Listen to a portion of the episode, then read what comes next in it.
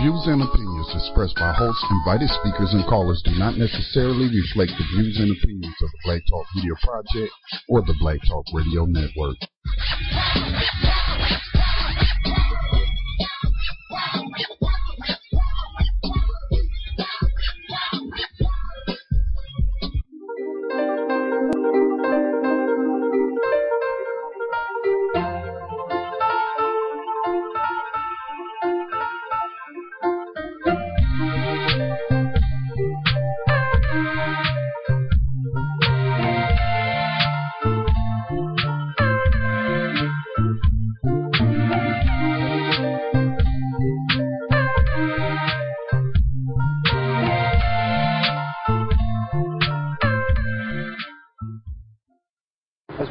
Indications now that as uh, he was at the gas pump pumping his uh, gas into his vehicle, the male suspect came up behind deputy and uh, shot the deputy multiple times. Uh, deputy then fell to the ground. The suspect then continued over to him and shot the deputy again multiple times as he laid on the ground. E M S arrived on scene. Unfortunately, the deputy passed. We are actively searching for this suspect as right now. I have been in law enforcement forty-five years. I don't recall another incident this cold-blooded and cowardly. I mean, it appears he was shot because he's a law officer. Unless you can speculate another reason, that's what it appears. Deputy Goforth leaves behind a wife and two children. Our hearts go out to them. I think it's fitting that we're gathered here in the parking lot of a church, because at times like this, I think it's important to ask for the prayers of our community, for this deputy, his family, and our department family.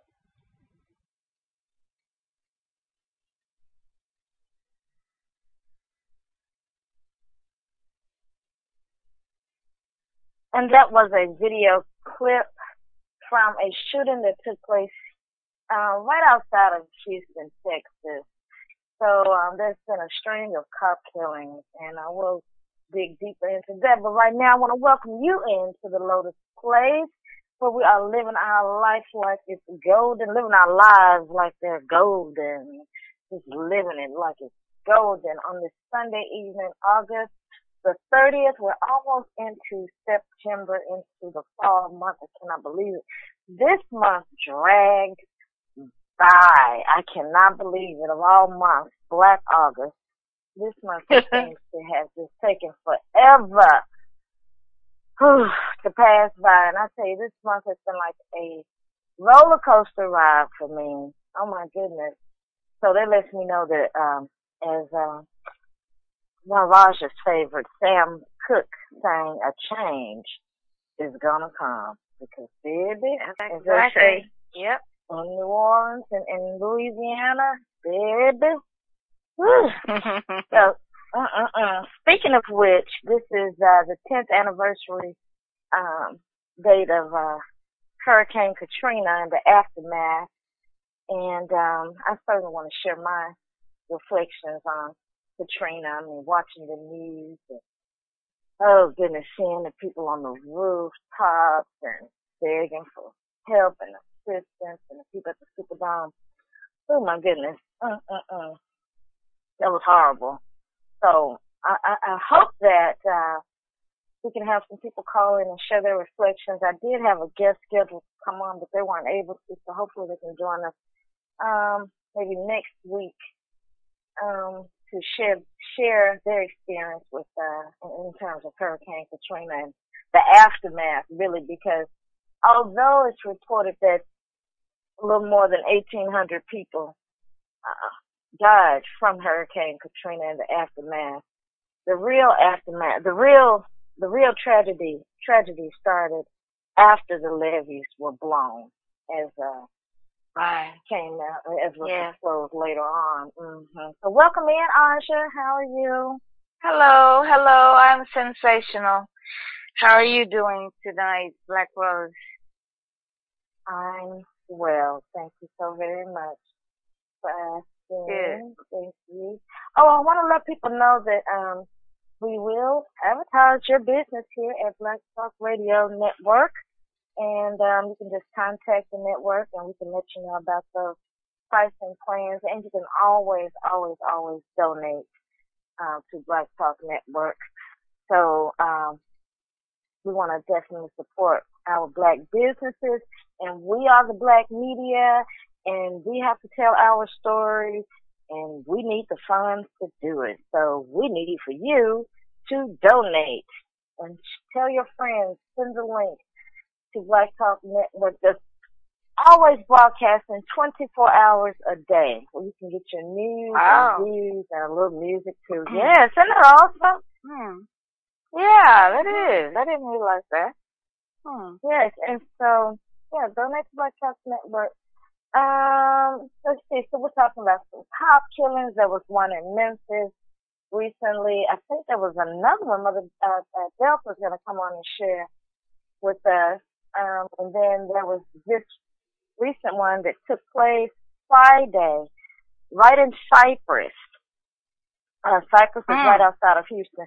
Now, Cypress was supposed to be this, like, middle-class suburb. People from Houston were moving over to Cypress.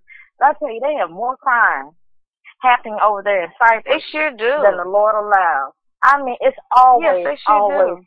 Something. And in Cypress, I think there's like some type of uh, spirit that's over Cypress, because I need to look into this. But there was like this massacre that took place in Cypress some years ago. Oh, Jamie. Mm. And I, uh-huh, yes. And so, um, I need to look into that, because, you know, the killing with the, uh, with the, uh, brother that just killed the wife and all the children, that was in Cypress. So see, they always have these little massacres and strange killings mm. going on in Cypress. Mm-hmm. Yes, ma'am. Ah. Yes, ma'am. Supposed to be this middle class, up and coming suburb. Um, if you go, if you're leaving, uh, Houston going northwest, then you go into Cypress. So it's like Spring, I think it's Spring and then Cypress. Spring, Texas, and then Cypress. There may have been Spring, okay. let me see, what's it Spring? Well, all of it is pretty much, I, I consider it all the same. Spring and Cypress, all of that pretty much lumped together, because it just, you just kind of run in and out. Houston is so funny because, like, on the south, in between the southwest and southeast side of town or quadrant, um, you have just this little carved out town called Bel Air. They have their own mm-hmm. police department and just a little carved out city for the, I think, primarily rich Jewish population. And um, mm-hmm. then I was in an area just this past week, been in Houston, what, going on seven years, had never really taken notice that, okay, if I leave from my area and go seven miles south, I'm into Sugar Land, which I thought Sugar Land was a little, little further, which is another, uh, suburb, uh, of Houston. You're into Sugar Land. And so I was in Sugar Land, but on one side of the street, you're in Sugar Land. But if you go on the other side, if you cross the light, then you're in this little bitty unincorporated town called Meadow Place. I said, it's the strangest. This is just so funny. My goodness, these people just want their own little this and their own little that. And we want our own school district, mm. and we don't want to be a part of you. And, you know, it's like, oh my God. And that's what we were talking mm. about, uh, was, uh, speaking about with, um, Mother Dunning in terms of immigration, because she mentioned that she supported immigration and, and Donald Trump, uh, not wanting the illegals coming in. And so Mother Hattie and I were like, you know, wait a minute, you know, you have to look at this. You know, these people, um, when when I say these people, I'm speaking about um, Europeans, or, or white people here. When their ancestors came over, however they came over, they want to go with the Mayflower story or whatever you want to go with. But when you came over here to Ellis Island and everywhere else, and you slaughtered Native Americans, there were no immigration laws. It was okay for you to travel. And let's even go pre-that, when African people were traveling all over the world, into Italy, um, into uh, Asia, here in this land, in America, and all over, all up in Canada and everywhere else, mm-hmm. we were doing that freely. So once, yes. you know, one group of people that wanted to come over and then all of a sudden set up these laws and try to say who can come over and who can't. And then, mind you, the, I think it was the Berlin, Berlin Conference of nineteen thirty-nine, when everybody decided what chunk of Africa they were going to take. You know, all exactly. these I think it was like six or seven countries involved, you know, like the main ones, uh, United mm-hmm. States, France, and Great Britain, I think, uh, Well, anyway, you can Google that, Berlin Conference. Uh, I think it was Berlin Conference, nineteen thirty-nine. And they Belgium. decided who was going to... Be- oh, you know Belgium, dirty ass. Oh, my God. mm-hmm. Um, devising their plan, their stratagem, as to who would have what. Um, the scramble mm-hmm. of Africa is what it's termed. Right. And so it was okay for people to scramble for... You know, oh, I want the rubber over here in the Congo, and, you know, oh, I want the gold over here, and I want the diamonds down here in Angola and in South Africa. And, you know, so these people were able to uh, build uh, generations of wealth for their family members mm-hmm. by going all, yes. the way, all over the world, colonizing people and going where they want to go, when they want to go. But then after you get your right. set up and situated, then you want to start some laws about immigration. That's not right. And furthermore, if you study your history, especially in particularly this history over here, these people, uh, uh, excuse me, uh, uh, were, were engaged in war trying to protect and defend their land from people like Sam Houston and, uh, what's his name? Um, ooh, Bowie.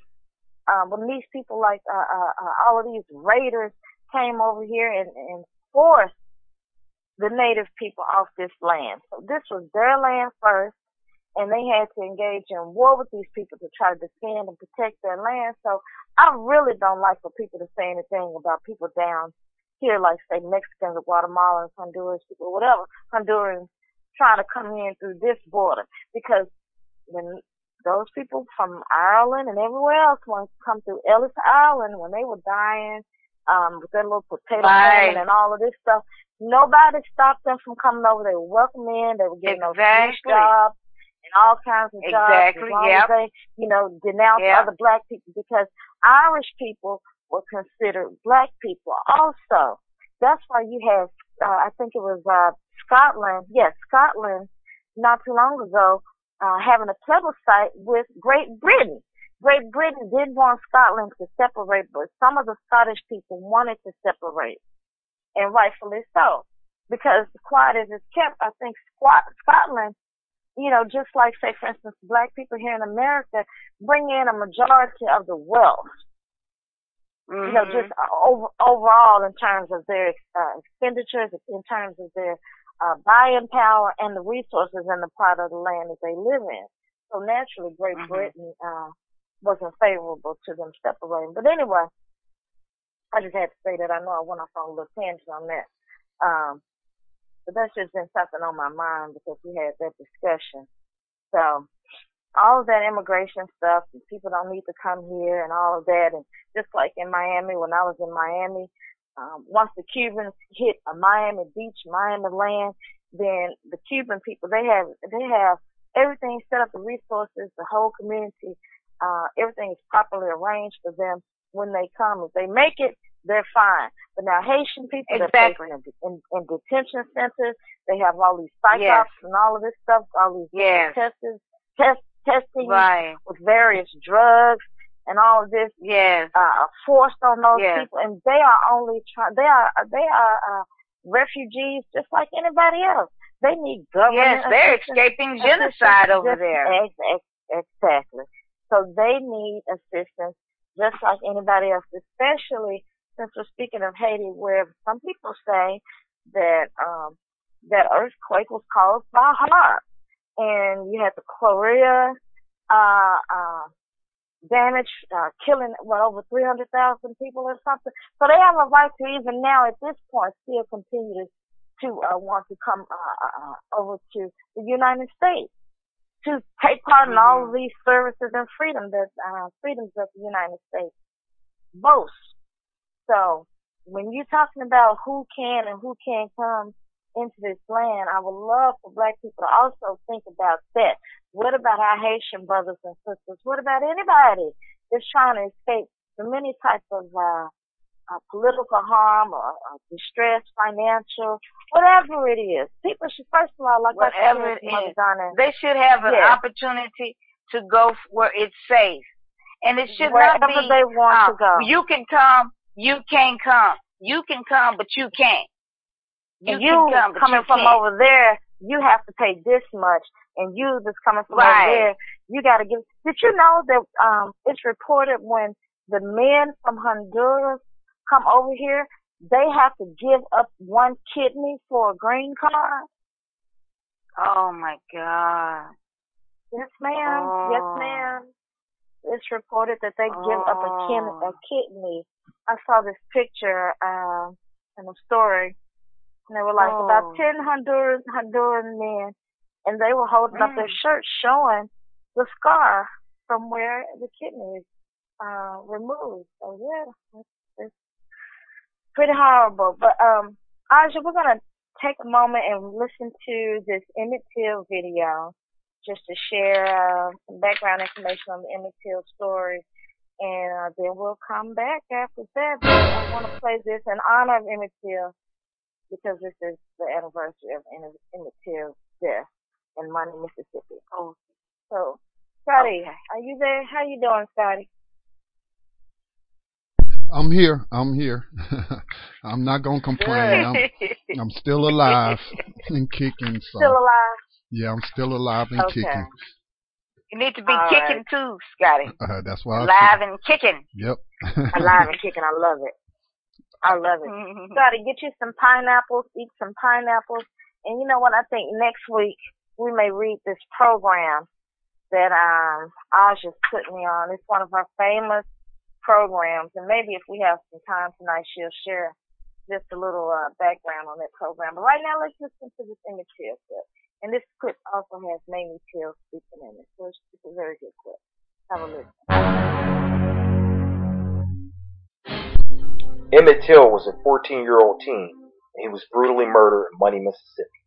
The lynching of Emmett was the key turning point of the civil rights movement, because the outcry of injustice sparked a national movement. Emmett Louis Till, also known as Bobo, was born on July twenty-fifth, nineteen forty-one, to Mamie and Louis Till. Emmett grew up in a thriving, middle-class black neighborhood on Chicago's South Side.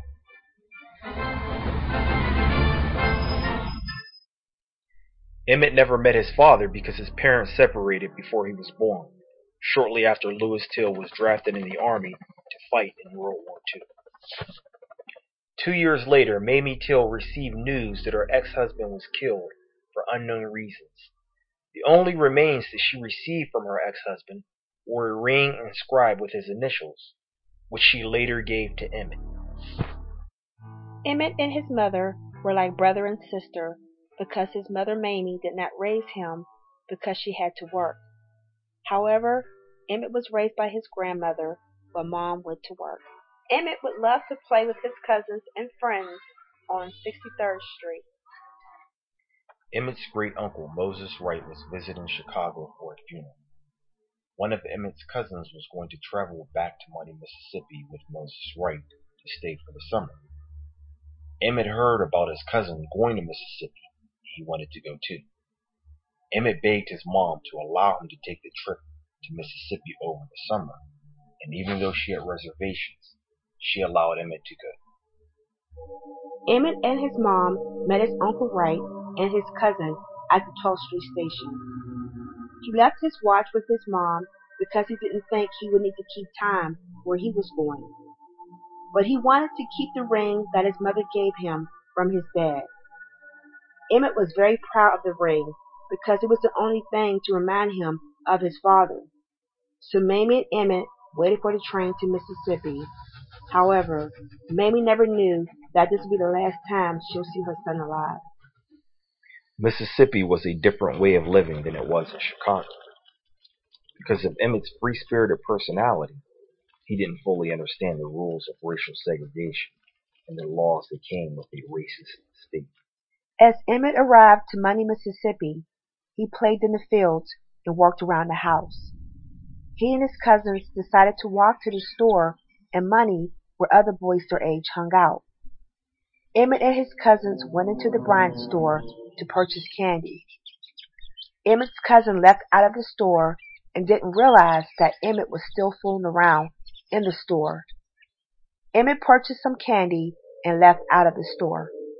There are many accounts of what happened in the store, whether Emmett touched the white clerk's hand when he gave the money or not. However, when Emmett and his cousins left the store, the white clerk, Missus Bryant, walked out of the store to her car, and Emmett did the unthinkable. He made a wolf whistle at her. Emmett shocked his cousins by his behavior. Emmett's actions in the Bryant store spread throughout the town. Emmett and his cousins were petrified and feared that something bad was going to happen. Reluctantly, the cousins had to tell Uncle Moses what had happened at the Bryant store. The family urged Uncle Moses to send Emmett on the next train smoking to Chicago. Three days later, at two thirty in the morning, there was a knock at Moses Wright's door. Mister Bryant wanted to talk to the boy who was from Chicago and did a lot of fast talking. Moses reluctantly allowed Mister Bryant to enter the home because he feared for his life, and Mister Bryant had a pistol in his hand. But he assured Moses that all he wanted to do was talk to the boy. Mister Bryant grabbed Emmett out of his bed, dragged him out of the house, assuring Moses he would take him up the road, whooping him and bring him back. Missus Wright offered money if they would let Emmett go. Mister Bryant and Mister Milam were uncompromising. Emmett was put into the back of a truck, and they pulled off into the night. They took him thirty miles away to a farm in Drew, Mississippi. Uncle Moses and Emmett's family waited patiently for Mister Bryant and Mister Milam to bring him back. But as the night turned into dawn, they knew they weren't going to bring him back. Days later, Emmett's body was discovered in the Tallahatchie River, bound with a barbed wire to a seventy-pound cotton jet bag. The funeral home wanted to bury Emmett immediately because they didn't want to have any black in the state of Mississippi due to what was done to Emmett's body. So the funeral home arranged for a burial and had Emmett almost in the ground until Mamie Till and the Chicago officials requested to have the body returned to the mother in Chicago. The body was returned to Chicago so that Mamie Till could finally see her son before burying him. The funeral director did not want to open the box that contained Emmett's body, but Mamie insisted to see her son. Mamie was not prepared to see what was in the box.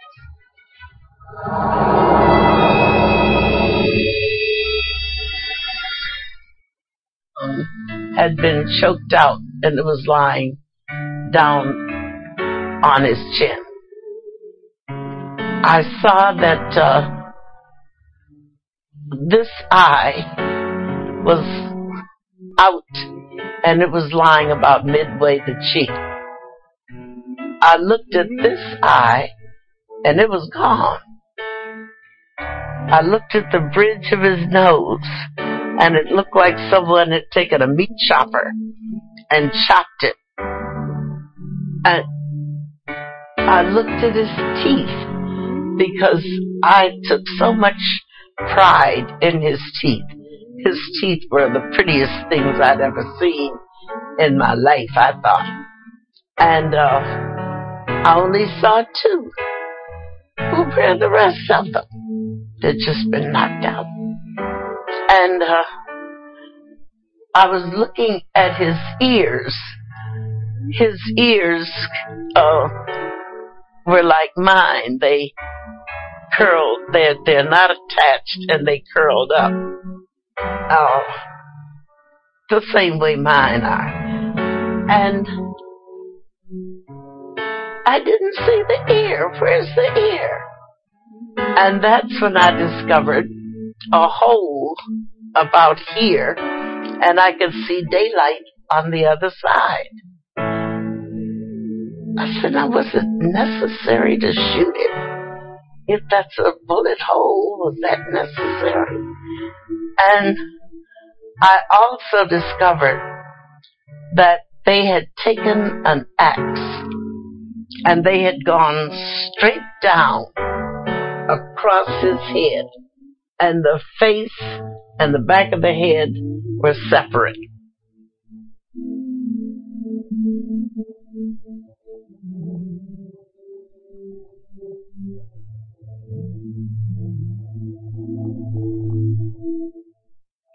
funeral director wanted to know if Mamie preferred a closed casket.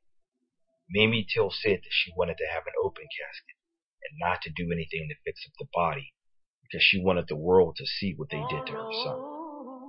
Thousands waited to see Emmett's body, and many screamed and fell out in hurt and pain. Mamie allowed spectators to view the body even after the funeral was over.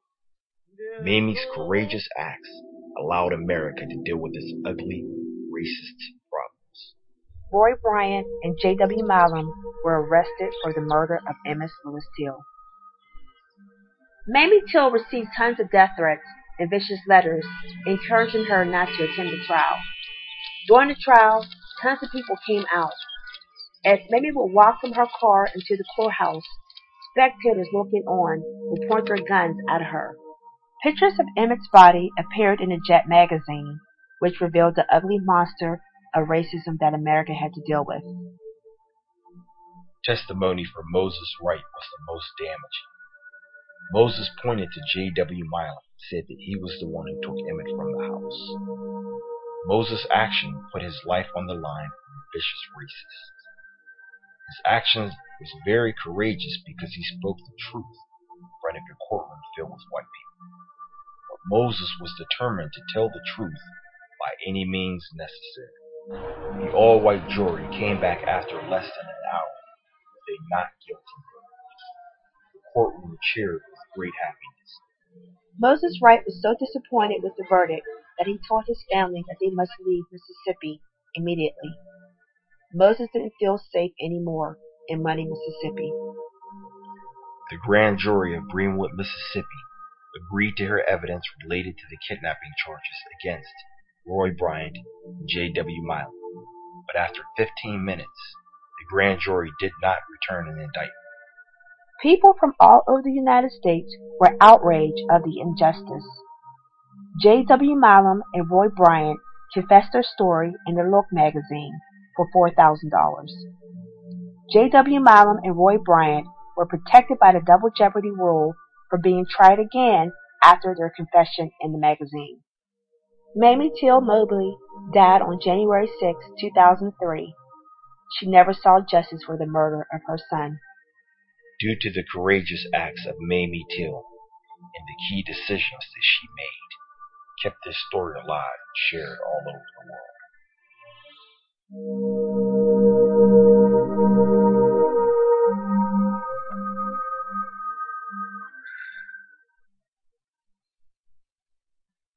And that was a video on the death of poor little Emmett Till. Welcome in, um, Brother King B and Icy Hot. Hey. How are you?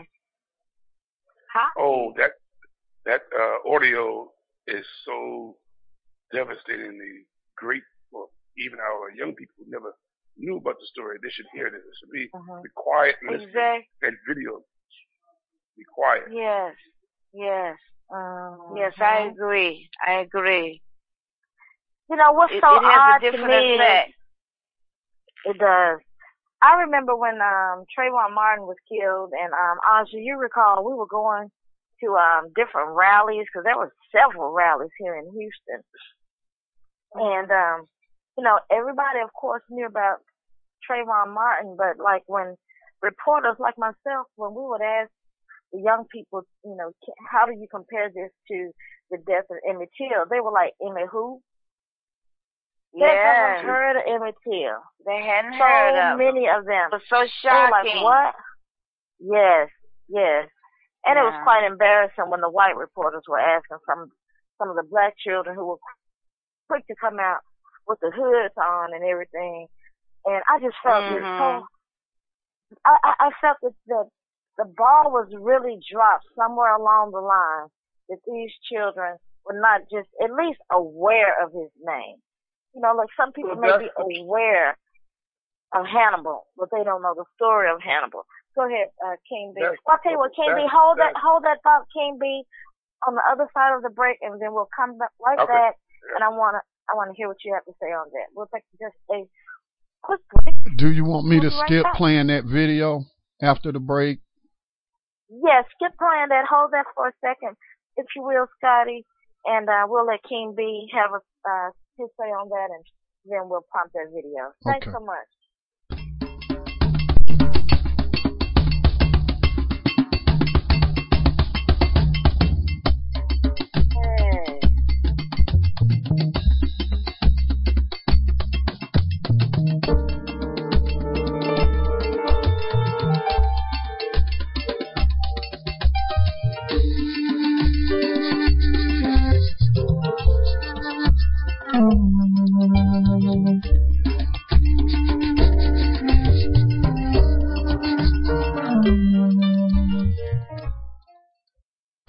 You are tuned in to the Black Talk Radio Network. For live programming schedules, visit us on the web at black talk radio network dot com.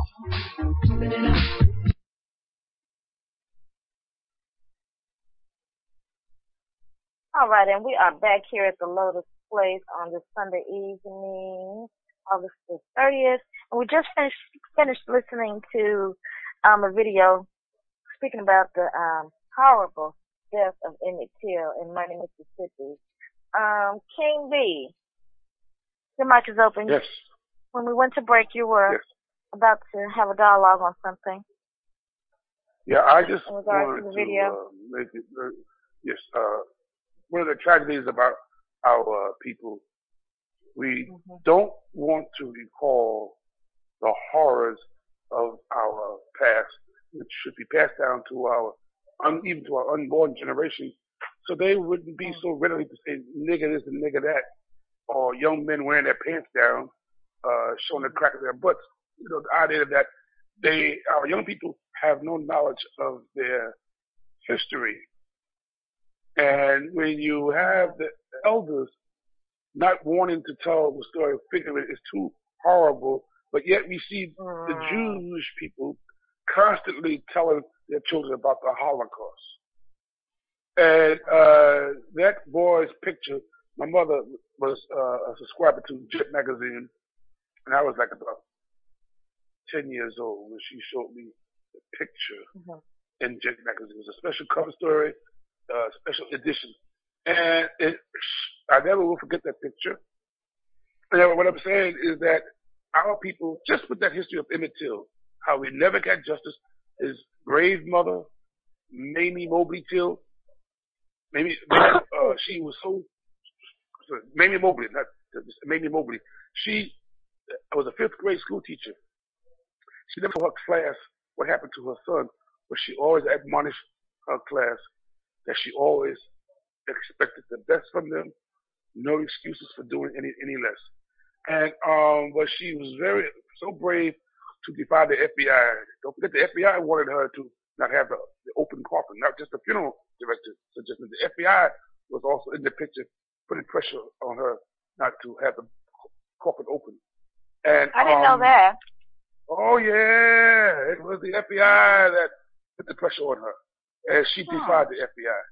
So wow. uh, you know, the F B I was always involved with covering up for the Klan. Uh, Hoover was not uh, a a fan of black people for justice. Uh, he right. was a co-conspirator with the uh, southern uh, Nazis down there. And um, as far as the horrible death this young man uh, suffered, uh, you wouldn't do that to a dog. But the idea that our black pastors, our elected officials, even back then, never formulated uh, economic boycott to make sure the killers of Emmett Till would be brought to justice, and to let the D A know it was not going to be a whitewash where those uh, killers would get away.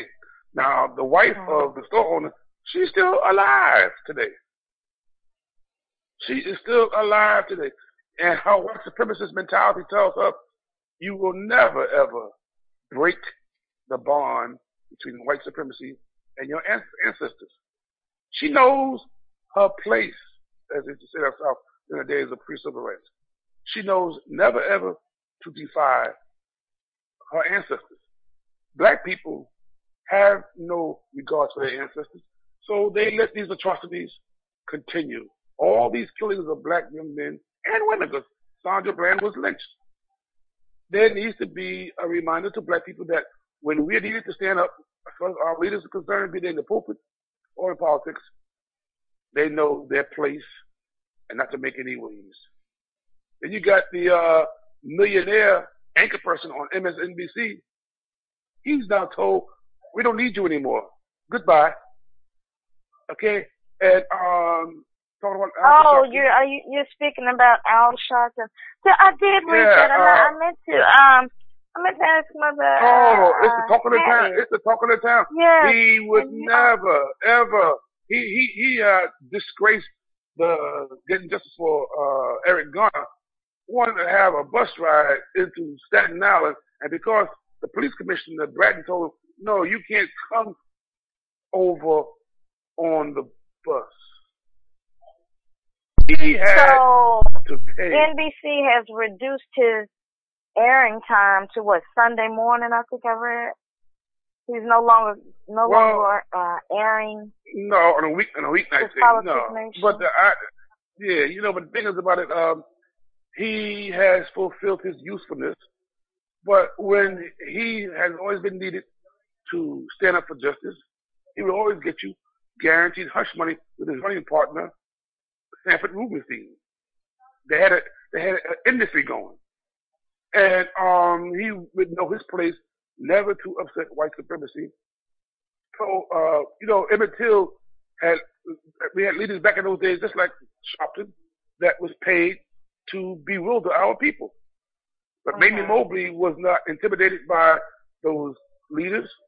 She stood tall and made sure that the world would know what happened to her son, her only child. And for, uh, after all these years, she died in two thousand three. She never got justice. And, um, there's no concern from the N double A C P, the Congressional Black Caucus, all these black pastors that's down there in Mississippi, and even with the Progressive Baptist Convention. They have no desire to get justice. And the best way you can get justice is let your wallet do the talking. It's either going to be the, the barrel of a gun or from uh, your wallet. Because one thing about black yeah. folks, we are the biggest spenders in this country. And we need to ask Absolutely. ourselves, how long are we going to allow ourselves to be insulted? Because our people don't have a saturation point where we say, this is where we draw the line. you know, yeah. we don't have that. Okay. Hey, Canty, hold on a second. Aja has some good news that she would like to share for with us. Aja.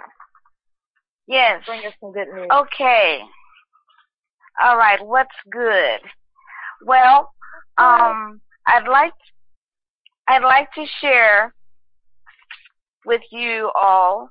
Um, we took Mister Kendall Tidwell to college. Uh, two weeks ago. He's been there, I think it's his second week.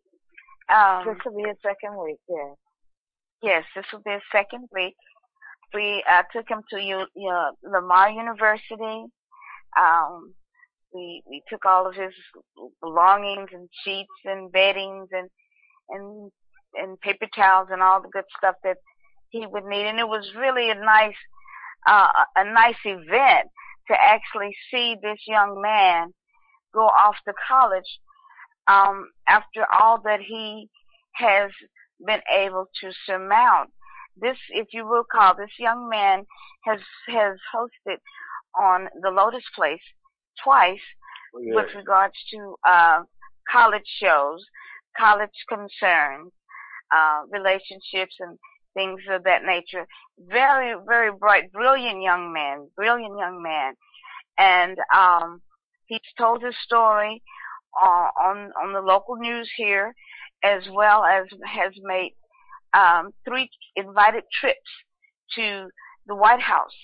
He has let, had lunch with the First Lady, Michelle Obama, and he is has accomplished so much at such an early, early age, he is the product of, um, of two parents, uh, who were, uh, incarcerated early in his life.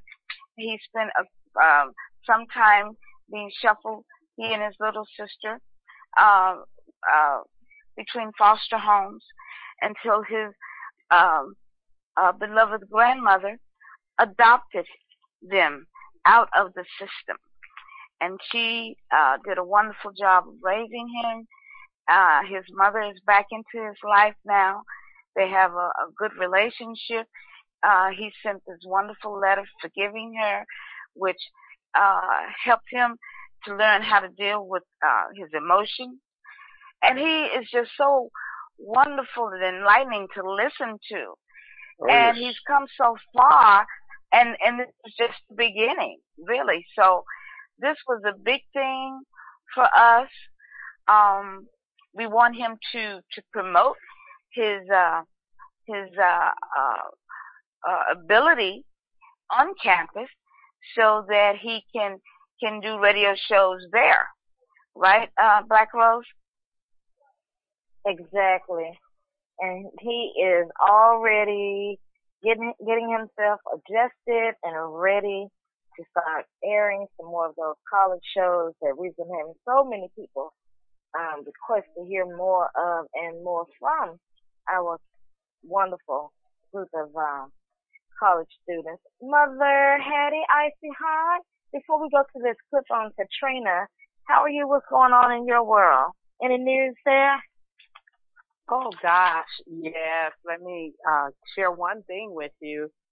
This is the news I heard um, yesterday. You know, I was down attending, um, observing that trial with uh, the young man that was shot by the policeman there in Charlotte two yes. years ago. Farrell, okay. I think his name is. Mm-hmm. Jonathan Farrell. Uh-huh. Jonathan Farrell. Farrell, and okay. so Jonathan Farrell Thanks. is the young man that was shot by the policeman, and the officer's name was uh, Carrick, and I can't think of the officer's first name, but at any rate, there was a um, pastor uh, of a very large ministry there, even had a school attached to his ministry, and uh, his name is uh, Philip Bishop Philip Davis.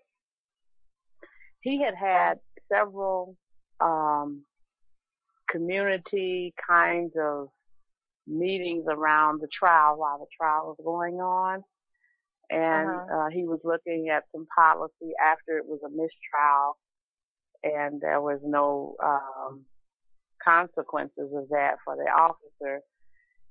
So he was found dead yesterday in his office, gunshot wound. What? And um, he is the pastor of Nations Ford Community Church. It seems to be a very quiet kind of sort of thing. Um, they only did a little bit on it in the local news there. But his his his deal was after that uh, he wanted to have some changes in the jury selection process, as well as um, looking at the kinds of training the officer should have for his excessive force.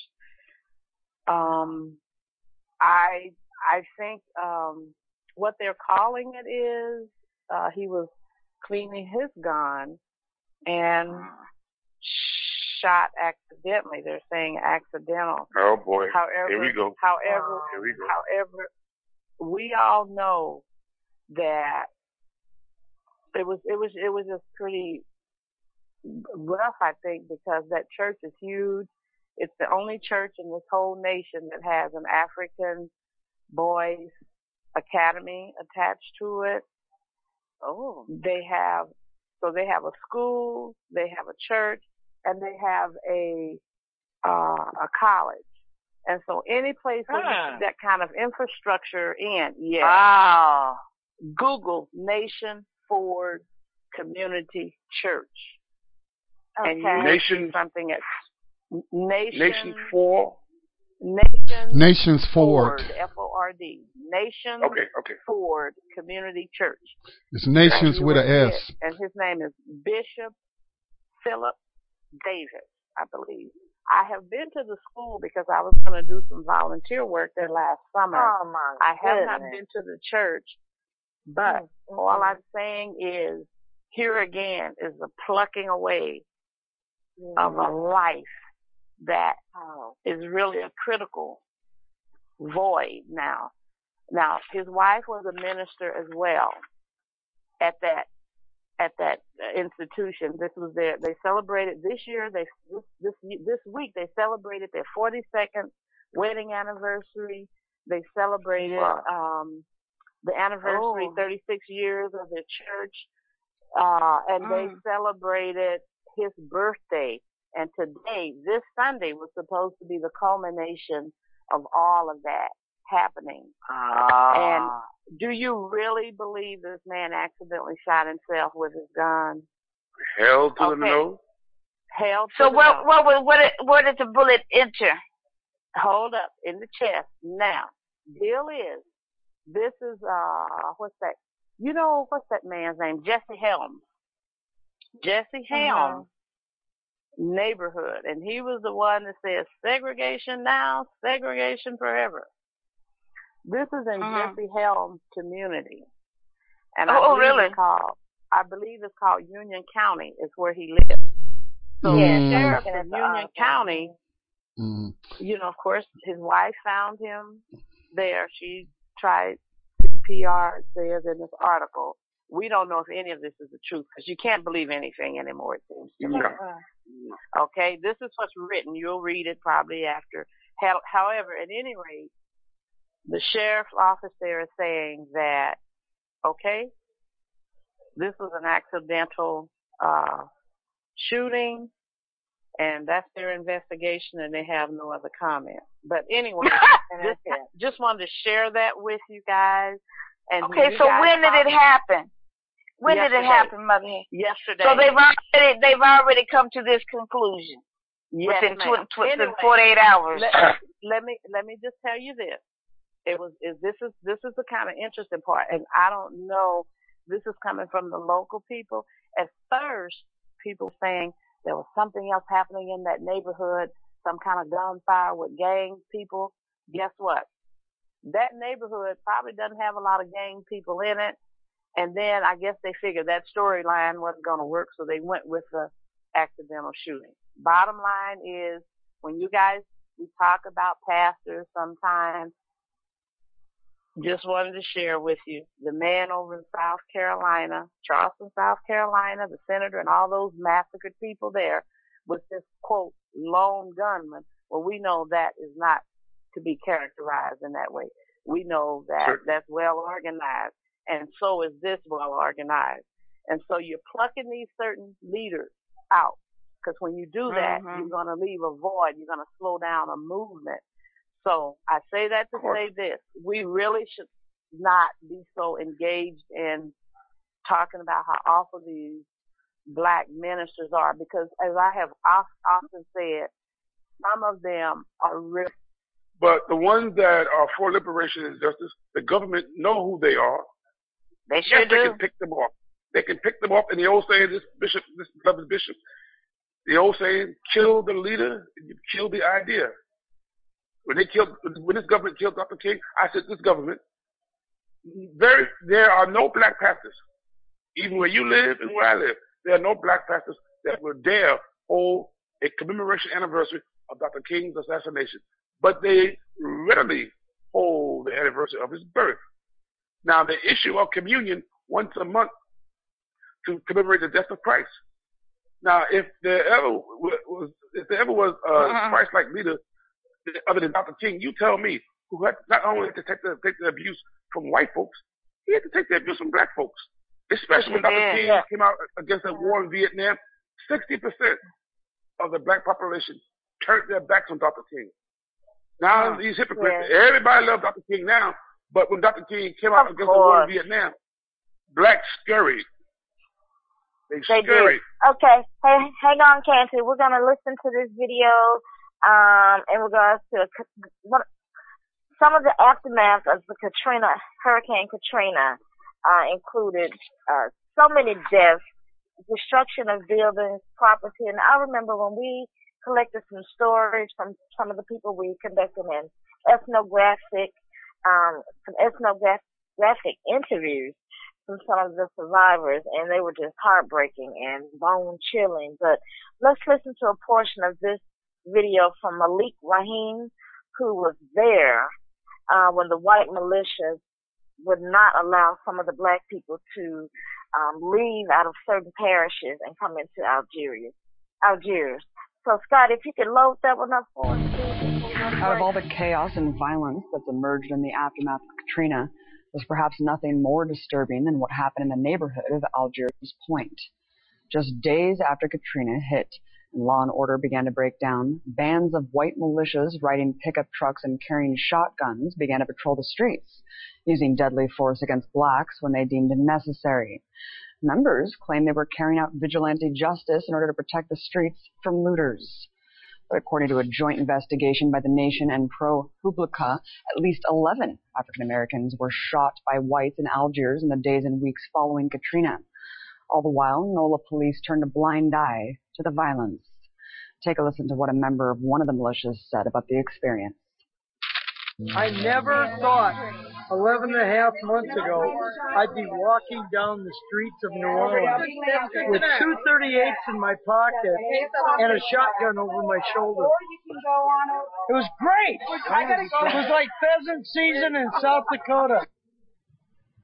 And just last week, Cam Edwards, host of the N R A's news show, praised the actions of the militias during Katrina, saying that Algiers residents were, quote, looking out for each other by walking the streets with firearms. This rewriting of history means that, that to this day, there's been absolutely no justice for the victims of these gangs. While in New Orleans, I sat down with two men who took up arms themselves for protection against the militias. Malik Rahim is a former Black Panther member, and Scott Crow is one of the most notable anarchists in America today. Both men joined up to found Common Ground Collective in the days after Katrina, one of the largest grassroots organizations to provide vital social and medical services to fill the void left by government. Over the first four years of existence, Common Ground did everything from building health clinics to setting up housing for thousands of displaced residents. In the four years after Katrina, Common Ground served over two hundred thousand people, and to this day serves as a model for disaster response from Indonesia to New York. I started the interview by asking Malik if he was prepared for the aftermath of Katrina. Absolutely nothing in my life prepared me to the aftermath of Katrina. Uh, the first two days was was normal, and then that Wednesday, you know, when. When people seeing that there was no hope, when they seeing that the state and the city and the federal government wasn't planning on doing anything, when the horror stories from the convention center uh, start leaking out, then that's when the whole dynamics shift. That's when Katrina shifted from being a disaster to a tragedy. Mm-hmm.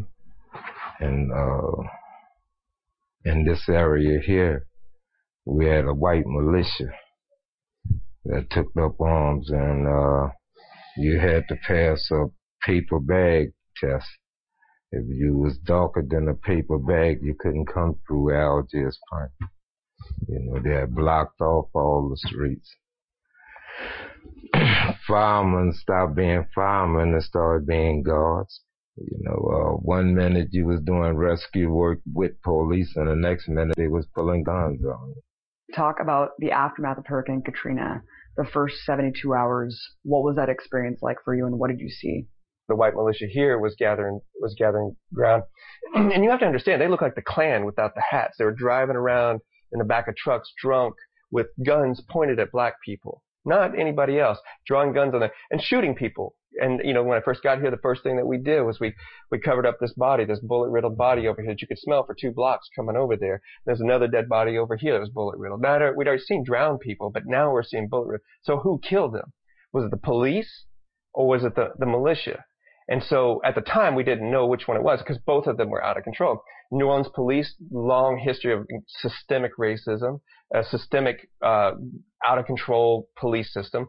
So basically when I came, I came to take up arms in a community that I was invited into by with other other people from this community, black people from this community, two white guys and three black guys from the community from this community took up arms to defend ourselves, defend the community against being killed by militia. They were threatening Malik. They were driving by, pointing their guns at him, saying they were going to get you, Mayor. I don't even know if you remembered that. They were drawing their guns, at, and and so we were basically like, we we were like, you're not going to do that. And then the and then the, the police drew guns on us constantly. This is something that, you know, people in this community, these communities, have to go through every day. But it was happening to, to white people who didn't live here, and um and they kept saying that we were going to overtake. So this is the situation. But they weren't doing anything to help people. They wanted to restore law and order. They did not want to. You know, you have to understand that there's like people trapped in their attics. There's people trapped on their rooftops. We're not talking about like a few hundred people. We're talking tens of thousands of people are going to die. And all they want to do is restore law and order. And they're, they're turning a blind eye to the militia in this neighborhood. So we started to ask the people in the neighborhood, and we started, they said, can you get the rotted meat out of here? Can you take the, can you get the dead dogs out of here? Can you stop the militia from, can we get some medical services? And so from that, this beautiful thing started to emerge. So we took this incredibly historic, terrible situation and tried to turn it around, because what there was was a crack in history that opened where the, where the where power had lost all its control, and and a space opened for the people from us from below to come and actually try to do something. Well, Scott, how do you feel when you hear organizations like the N R A actually praising the Algiers militia? It was infuriating. I mean, these guys, I was in an armed standoff with them, and I was thinking, and I'd always, I'd always been like, well, maybe I should have pulled the trigger. And then I would have like, I would have killed these people, and I would have gone to prison, and like all these bad things would have happened, would have stopped them from killing other people. But then when I hear the N R A praising them today, like at my, in the ninth anniversary, I'm like, what's wrong with you? These men, these men and women were killing people and bragging about it. They were treating them like Malik was saying, as other. As anybody who was desperate was other, and treated like dogs or less than dogs and like they should be killed. They called it pheasant season, shooting black youth. They were like, it's pheasant season. And, and I'm, I'm sorry, so angry about it, but it's, it's infuriating. It's not just, and it's not just the police. This is the systemic part of this. Malik, why do you think the government failed so abysmally to react and provide adequate relief in the aftermath? Is to give the government too much credit by saying they failed. Because if you say that you failed at something, that means that you tried. You never yeah. tried. Damn right. So you know it from the get-go. You know that uh, right. we had a ship to run across this levee here, and it didn't break. Why? Because this levee protected whites. It protected the U S uh, naval base that was here. So an ocean freighter could run across this levee, and it won't, and it didn't break. I'm gonna tell you something. Long before uh, Hurricane Katrina, New Orleans had already been inundated. Hurricane despair, hurricane poverty, mm-hmm. hurricane racism. Mm-hmm. They had already inundated this area. So, you know, the uh, only thing that uh, Katrina really did is kind of expose it. And because that no one cared is the reason why we're facing the ramification of it now. Mm-hmm. Because those little nine-year-old kids and them little sixteen-year-old kids that was in the convention center that you showed no love or compassion to is now sixteen, eighteen, twenty years old with a gun and have no... Uh, no love in their heart, because there wasn't no trauma counselors. The first high school that was opened in the aftermath of Katrina for poor blacks was had up to seventy-five kids in one classroom. It had more guards than uh, teachers. It's not. It's not no uh, uh, uh, accident that Chicago and New Orleans have such high uh, murder rates. Look what we did in both cities. We destroyed all the public housing without giving no economic opportunity to no one. Mm-hmm. So the, who, who was the, the equal opportunity employer? The drug dealers. Mm-hmm. Then we put them in jail where we transform dogs into wolves. Mm-hmm. Wolves run in packs, mm-hmm. and they kill in packs. Mm-hmm. Scott, talk about Common Ground. What type of services did the organization provide, and how many volunteers came through and worked with the group? At one point, we had seven clinics running, right? We also had, how many, just nine distribution centers. Um, we were working with the First Nations communities all along the Gulf Coast. We were working with the Vietnamese communities. The, um, there was like fishing communities, uh, the Creole communities, and these, all these rural areas where nobody was at, as well as what we were doing in New Orleans. And the thing is, Common Ground operated as an organization, but also as a network. So we were also spinning off organizations as we were going. And um, we had mobile clinics going. We had a bicycle repair shop, which is uh, which just spun off. Uh, we started a women's uh, center uh, that uh, still exists today. Um, there's, there was the rebuilding. Co- we did worker cooperatives. Um, there's a number of projects. Any any given week, there could be two thousand people on the ground from around here and coming from around the country working on one hundred fifty projects or programs at, at any time between two thousand five and two thousand eight. And people were willing to do whatever it took to make happen for people that didn't even know. And then those people who were, had a leg up were, you know, they were just trying to build their self-determination for their community. And I think that's an amazing thing, because disasters reveal more than anything under the, the failures of capitalism and governments. Malik, what lessons can we all learn from Katrina? What make America a great nation is its people, its ability to come out and help those in time of need. The greatest effort of Common Ground wasn't the work that it did. It was who did the work. That you had over twenty thousand whites to come down into black communities, communities that's right now uh, is still classified as being some of the most dangerous communities in this city, that didn't listen to what the uh, media was portraying, that came down here and they didn't find no thugs. They find God-fearing people, hard-working people that just by circumstance and conditions happen to be poor. Yeah, right. That's what they found. And then at the same time that they was dispelling that myth among us blacks, we was it was another myth that was being dispelled. That that was the myth that all whites was evil. All whites was oppressive. Only thing whites wanted to do to blacks is to either oppress them or exploit them. They came down here and they saw this. It was more than just a relief organization. Common Ground came here and, and brought hope to an area that had lost hope. It brought justice to an area that has thrived and only lived in injustice. It brought opportunity to a community that was only seeing despair. But I think that, that Common Ground in the in the, the beginning of the twentieth century here, the twenty-first century here, is the was a, a, a time that people can now look at and go like, this is what people can do when disasters happen.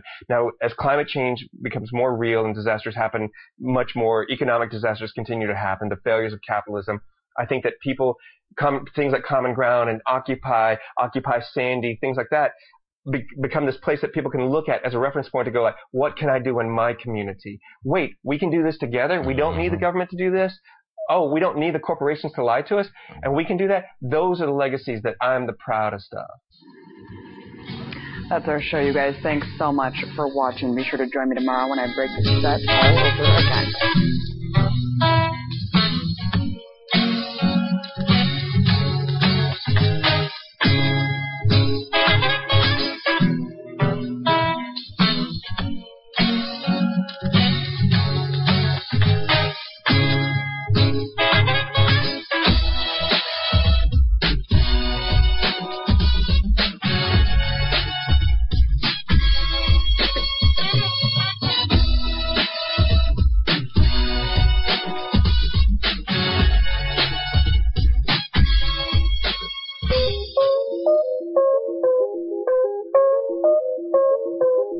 Brother Elliot, host of Time for an Awakening, and you're listening to Black Talk Radio Network, new media for the new millennium.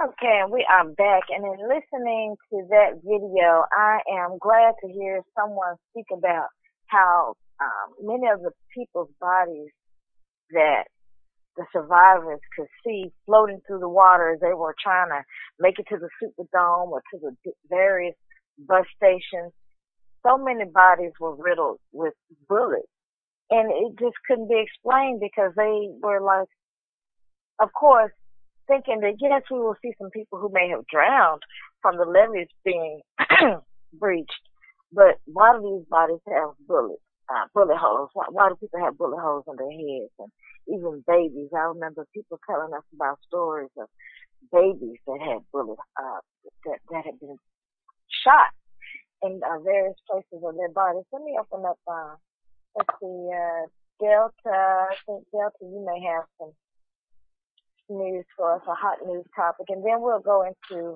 our uh, second hour speaking about the I am, the power of I am, and Aja will talk to us some more about the root chakra, grounding ourselves through all these horrific times, and why we feel, why are we feeling like this? So, okay, all right, well, okay, so. Um, is that Brother Brown? Hello, how you doing, sis? Hey, Brother Brown, how are Can you? Can you hear me? Hey, Brown. Yeah. What's happening, baby? Hey, how y'all doing? Hey, All Brother right. Brown. How you doing, sis? Can you hear me? I'm great. I'm wonderful. Thank yeah. you. Yeah, okay, yeah. I, I think we have uh, Delta back also. Okay. Yes, Brother Brown. What's going on? Yeah, I was, I was, I was listening to, uh, I was listening to some of the, I called in late because I had went out of town and I had just got back. But I called, mm-hmm. I called, I was listening to some of that. Was that Malik Shabazz talking? Um, you know, I don't think so. No, no. That was Malik Rahim. Oh, no, no, no, no, with the hurricane video. No, no, no, no. His name was Malik uh, no, that was, Rahim. That was, that, yeah, that was Brother Rahim. I talked to him just before he left the country. I think he left and went to Cuba. Okay. He went somewhere because one one of the problems that that they had down in Katrina, uh, mm-hmm. and that's what Brother Malik was trying to bring out, was that when all of this money was dispersed, mm-hmm. all of this money came down. This was one of the clip, one of the glitches in that in that money. They told Brother Malik, and me and him talked about mm-hmm. this until he left New Orleans. They told him that they had to get somebody from a prominent known stature such as a Jesse Jackson or a Al Sharpton to come down, and then they would disperse the money to the people. That is why, when I looked at it the other day on C N N, that is why the portion of black homes and the Ninth Ward and some of the other wards. See, they focus on the Ninth Ward, but they don't tell you about the other projects that no water damage. And right, because we saw some of those right near right, um, the Superdome and right. Bourbon Street. I mean, right? They they had right. They had they had they had canned goods, and they and I was working with some people in New Orleans at that time. They had canned goods, they had apartment houses, they had housing projects that no water had ever touched. All of those no were water. That, many of them were bricks. No water had, yeah, they were made out of bricks. Now, what people did not understand was that New Orleans had the second largest concentration of public housing communities in this country.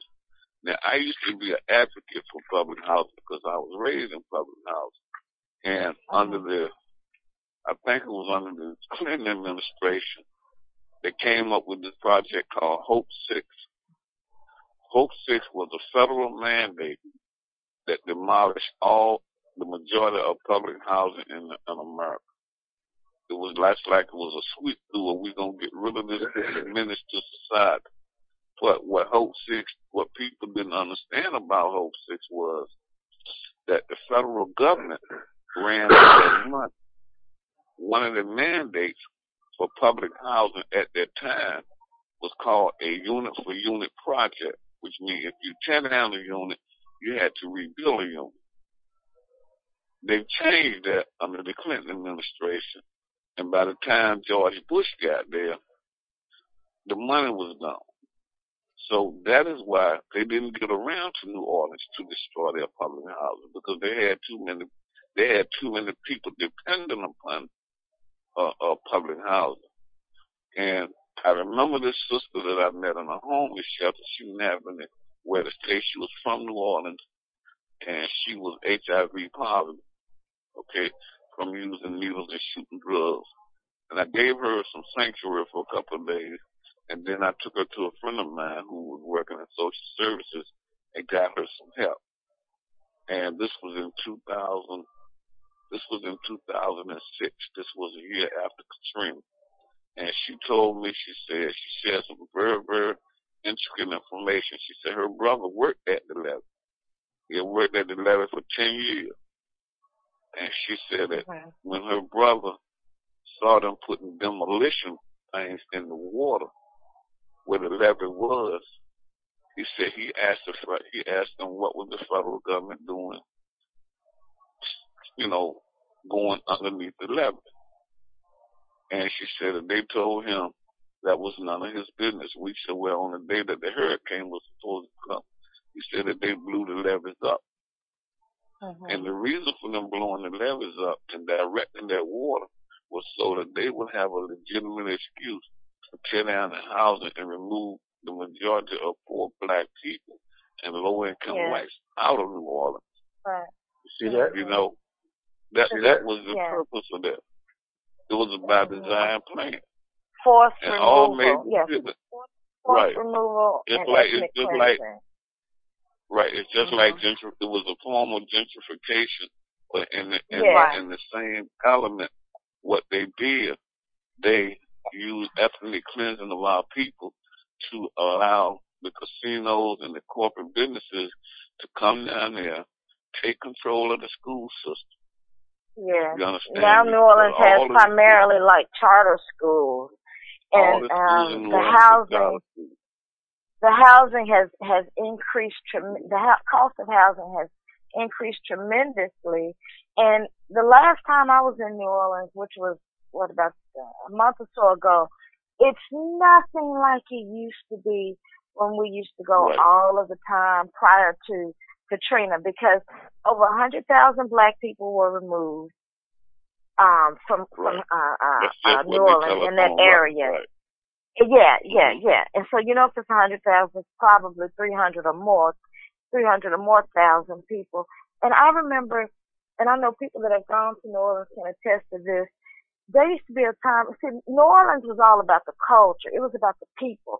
That's why people came to New Orleans. They came for the, the sexiness, the Bourbon Street, the fun, seeing the, the, uh, New Orleans, uh, doing the flips on, uh, down, uh, down Bourbon Street, the kooky characters mm-hmm. on Bourbon Street, the people drinking. It was all wow. about the culture, the people, um, yeah. the food, the Cajun food. Uh, the voodoo and, you know, the graveyards and, you know, all of this. The it was, freestyle. It was the black people. Well, listen, yes, going to Congo Square, going to Congo Square, hold on, Canton, going to Congo uh, Square. And now in New Orleans, everything closes on Bourbon Street like at these weird hours, nine, ten o'clock. And it, it wasn't yes. like that prior to them moving all the black people out. So they moved these black people out to take control of that whole area that should have been preserved as a cultural center. Uh, center. New Orleans is uh, in and of itself, because those were the Africans that came from the Congo and Angola. Okay, Candy, you, you wanted to say something? I just had yeah, to take that part uh, out. We must not, must not, must not forget very important uh, involvement why they had to wash blacks away. Mm-hmm. It was the fact that the blacks in the lower Ninth Ward would vote as a block to stop the uh, all-white uh, city council from having it their way to do in uh, blacks for sure. Every time blacks would vote as a block, it defeat those racist dogs in the city council, which is an all-white city council. They had to use the storm, Coke storm, as far as, as a prop to create a perfect storm that was man-induced to wash blacks away. And don't say that this government wouldn't have the capacity to commit genocide. Look what they did to the Native Americans. And if uh, blacks are in their way without a race of people, to this date, we never had political nor legal protection. So you could do to us whatever they had the desire to stop the threat to white supremacy and this apartheid system. And there's no one to talk about the fact that blacks in the lower Ninth Ward was a threat because they always voted as a block. I wish blacks here in New York City would vote as a block. I mean, we well, are in... Can't you know, uh, you know, you know that's a whole nother deal with that whole voting. We can have a whole show on voting. I know, but I'm saying that in that lower Ninth Ward, in the, in the low, I, I just keep leave that the lower Ninth Ward, they voted as a block to stop the all-white city yes. council having it their way. All right, just leave it at that. Right. That alone says enough why they had to erase the black population. Black population. I agree with you on that because, again, um, like right off of Bourbon Street where some of those housing projects were located, they didn't have any damage to them at all. And I recall people uh, sharing with us that like three to five years prior to Katrina, there were several uh, land speculators that were trying to, of course, intimidate people into selling their land, forcing them to sell their land, you know, stealing the land from the elderly and all of that. You know how they, oh, you, you have these taxes. Oh, you haven't paid these taxes. We're going to take your land away. And if they're, if a, if the senior citizen doesn't have anyone to look out for, or any grandchildren, somebody to look out for, a support system, then they're swindled into having their land taken away from them. So. Exactly. It's just, it's, it's well, where I live um, at up in Maryland, where I live at in Somerset County, Maryland, this mm-hmm. is the poorest county in the whole state of Maryland. And the county that I live in, you know, this is what has been going on. I've been here ten years, and mm-hmm. I have seen so many black people that are so naive to the possession of land, you know, and my thing is that you go down here, you go to a car dealership, and you will buy a fourteen thousand dollars car, but you will not, for whatever reason in your pea-brained mind, buy land that is going for three thousand dollars and four thousand dollars. We're talking about acres of land. The young man right over there, not too, right across from where I live at, he bought a house already constructed with five oh, acres. Wait a land. minute. Okay. Hold on, Bud Brown. We're not going to get into the house because I need to play a couple of other videos to lead into Aja's coming in because I know Aja has to get out of here. We want her to go into her um, chakra, root chakra. But before we do that, Scotty, can you pull up the um, I Am video? Hello? Yeah, Dale, can Hello? we hear you? There, oh, so okay. No when you get a chance, I got something I want to say when you get a chance. Okay, yeah, we were waiting on you during the first hour for that day. Oh, okay. Right? Okay. Now. We're going to have to hold on on that one for a second. Okay. What do you want to do tonight? Okay. Same thing we do every night, Pinky. Try to take over the world. This audio presentation of The Power of I Am has been compiled and edited by David Allen, and is brought to you by audio enlightenment dot com, copyright two thousand twelve, all rights reserved. Forward. I am is the name of God. I am is known as the lost word. The word I am has never really been lost, but the true meaning has been. The power that goes with understanding what I am is and does has been lost. I searched for the best books I could find on this subject, but couldn't seem to find what I was looking for. But through the hundreds of metaphysical books I had read, I knew that I Am was important enough to have one book on the subject. I took the best of the best from the best authors on the subject, in my humble opinion, and compiled this little masterpiece of the great I Am. Within its pages, if you apply what you read and understand, you may just be surprised at the results. It is with this in mind that this book was born. David Allen. I Am is power. And I am will free you when you know what it is and how to use it. I am is who you are. I am is your center, and what you experience is what you have believed to be truth and attached to it. Be very careful what you attach to your I am. It has the power to limit you or free you. I am you. I am love. I am wealth. I am health. I am spirit. I am power. I am abundance. I am plenty. I am divine substance. I am strength. I am source energy. I am genius. I am beauty. I am life. I am color. I am thankful. I am divine mind. I am energy. I am God. I am happy. I am fun. I am law. I am open-minded. I am young. I am strong. I am wise. I am wonderful. I am positive. I am determined. I am motivated. I am persistent. I am upbeat. I am confident. I am thoughtful. I am tolerant. I am integrity. I am confidence. I am divine energy. I am success. I am intelligence. I am the truth. I am good. I am that I am. I am mind. I am joy. I am one with God. I am perfect. I am peace. I am whole. I am grateful. I am secure. I am free. I am consciousness.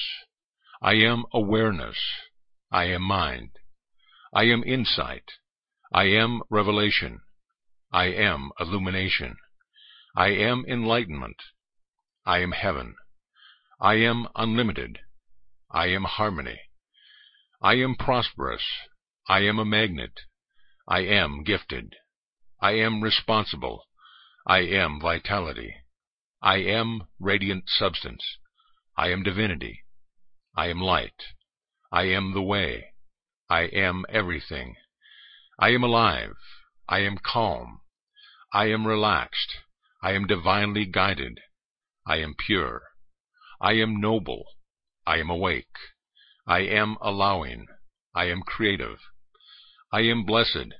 I am worthy. I am blissful. I am beautiful. I am grace. I am focused. I am kindness. I am imagination. I am inspired. I am thin. I am vibration. I am the universe. I am master of my destiny. I am what I desire to be. I am. What is I am? It is your true being. It is your real nature, your real self, and nobody else, because no one else can say, I am for you. Only you can say I am. That is your real identity, the presence of God in you, the indwelling Christ. That is you, and whatever you attach to I am with conviction, that you are and that you have. I am is the fact of existence, and to know that gives you all power. When you have to go and tackle the Egyptians, and your heart turns to water within you, and you say to yourself, I cannot do this, I am not adequate, there is no way, then remember your true identity and say to the Egyptians, I am hath sent me, and the road will open, and you will surmount your difficulties. God is the I am that I am, and you are I am, and you make your destiny and your own fate by the things which you attach to that I am. For that is what you really believe about yourself. If you give credence to fear by saying, I am afraid, then you are destroying yourself. Every time you entertain a pang of fear or jealousy or a thought of criticism, every time you speak an unkind word to anyone, and much more so if you say about them when they are not present, you are definitely shortening and destroying your life. You are definitely breaking down your cells. You are making your body more sensitive to pain. Nor do we lose a grain of good. Nobody can keep away from you. Every time you say, I am one with God, you are improving your life. Every time you refuse to be bullied by fear, every time you allow the highest you know and put your trust in God, you are lengthening your life, improving your health, and making it more difficult for disease to attack you. Your I amness, your consciousness, is the way in which you change your world. Whatever you attach to I am, you become. As you affirm with feeling, I am illumined, inspired, loving, harmonious, peaceful, happy, and strong, you will resurrect these qualities that lie dormant within you, and wonders will happen in your life. When men and women help you in the realization of your dreams, they are playing their part and are messengers testifying to your beliefs and convictions. You wrote the play, and other men and women execute the parts conforming to your concept of yourself. The top secret. When you say I am, you are announcing the presence of God within you, as explained in the third chapter of Exodus. I am means pure being, life, awareness, self-originating spirit, unconditioned consciousness. In other words, it is a secret to millions of people, because they don't know that when they say I am, they are proclaiming the presence of God within them. It is called Om in India, and many chant the word Om as a mantra. It is important to know that the meaning of the word Om before using it. In Sanskrit, mantra means an instrument of thought. The Virgin Mary. The I am within you is the Virgin Mary, which is capable of infinite conceptions of itself, without the aid of any man. The word virgin in the Bible means a pure mind, or mind dedicated to God. The word Mary comes from mare, meaning the sea, all of which means the pure stream of consciousness. Maya, the name of the mother of Buddha, has the same meaning. The words Queen of Heaven, Star of the Sea, Isis, Queen Esther, et cetera, all mean the same thing: the I am, or presence of God in your subconscious depths. God, or I am, gives birth to the entire cosmos and all things contained therein, and is the only presence and power. Actually, all the symbols of Christmas have to deal with the human heart, or your subconscious mind. The star spoken of represents the infinite intelligence within you, which guides and directs you and reveals to you the answer. You can claim that God is guiding you and revealing to you the answer or solution to your problem. Accept the truth that the nature of infinite intelligence is to respond to you, and you will receive an answer without the aid of any man. You can boldly affirm, I am whole, perfect, strong, loving, illumined, prosperous, and inspired.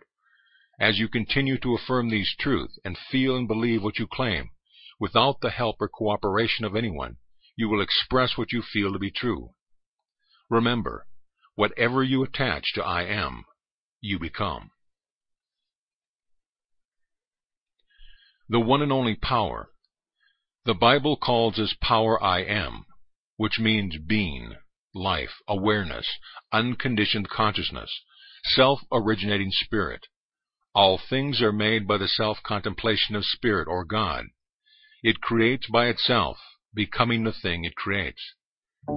Before Abraham was I am. John eight fifty-three.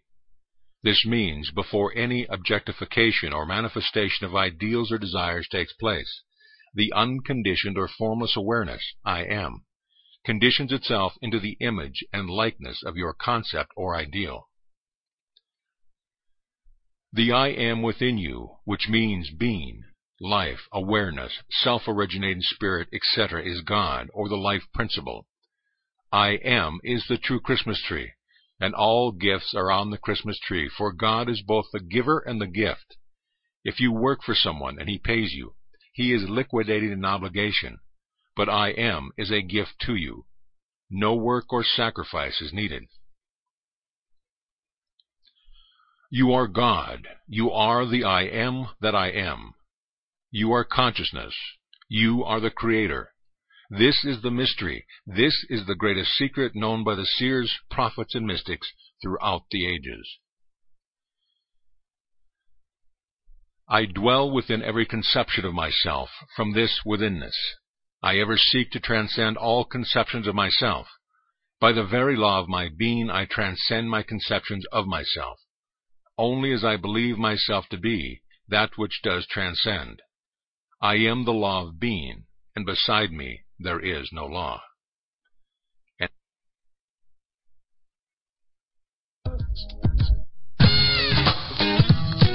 Slow down. What do you want to do?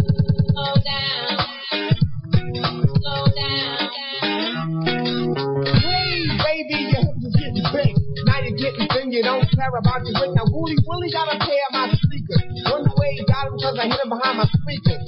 The object of your affection is the peacock connected. But make the children love to smoke the wool. The black men, the black men, they come up to my door. I don't smoke jump, so what they knocking for? Kids love to feel on your. You are tuned in to the Black Talk Radio Network. For podcasts and live program scheduling, visit us on the web at black talk radio network dot com.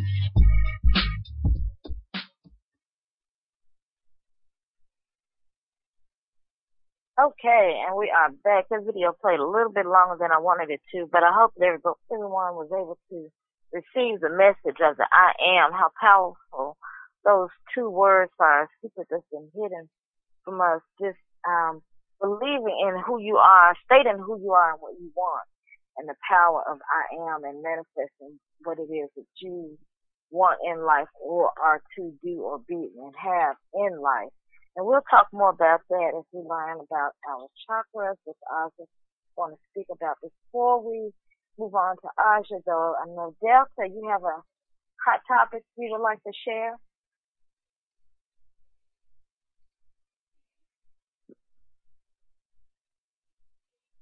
Delta, hot topic you would like to share, Delta. They was talk. They was. Can you hear me? I was yes, talking. I'm sorry. I was saying, they were saying this morning on the news that the Freddie Gray case, they're going to go before the, um, the jury, I mean, like, before the, um, grand jury and the judge, they're going to try to see if they can get the trial moved out of Saint Louis. That is the goal. But this was the most important moved thing. Moved out of, to, uh, Baltimore? Yeah. Yeah. They're trying to move okay. it from, They're trying to move it out of there. But this what really stood out in my mind that's going on in Saint Louis. They had a big, uh, like a class action lawsuit back there some years ago about, uh-huh. um, about the lead paint. So a lot of the black people got a lot of money. Like one man got six hundred thousand dollars and this white firm went in there. And Freddie Gray got a hundred and forty-six thousand, and this white mm-hmm. firm went up in there that where you buy out um, a people lawsuit if like Freddie Gray and money supposed to been paid out in a certain period of time, and Freddie mm-hmm. Gray and them wanted all their money at one time. And do y'all know it is so sad when black folks is not up on it and not educated. Freddie Gray sold his lawsuit out. He supposed to got a hundred and forty six thousand. He sold it for eighteen thousand dollars. Then another man had six hundred thousand, six hundred fifty thousand dollars. He sold his case out for fifty thousand dollars. And they were saying how they was coming up in there, up in Saint Louis, targeting all these poor black people who had got all this money from lead poisoning, and they was going around and giving them the money. They weren't going to pay them the money all at one time. They was going to pay them like in so many installments. Uh-huh. And the black people were so poor and needed the money that they just took. Oh my God, did y'all hear? I mean, a hundred and forty-six thousand, and you gonna walk away with number eighteen. A cash out payment, another man six hundred and twenty-five thousand, and he gonna take fifty. Oh my God, it's just so sad that our people cannot wait and cannot educate themselves. It's no way that I would have took my lawsuit and settled it for eighteen thousand dollars. I mean, it's just sad. What well, can I think we maybe? Maybe in some cases like that, Delta, um, I think, you know, they, they may have really been in need of the eighteen thousand at that time. Perhaps you never know what a person's circumstances are, why they decided, and maybe they just, whatever but yeah, the case. But they said this, so yeah, but they said this particular company comes in and they said that it targets all the black poor people and got them to sign over their lawsuit. Over six percent. Yeah, well, mm-hmm.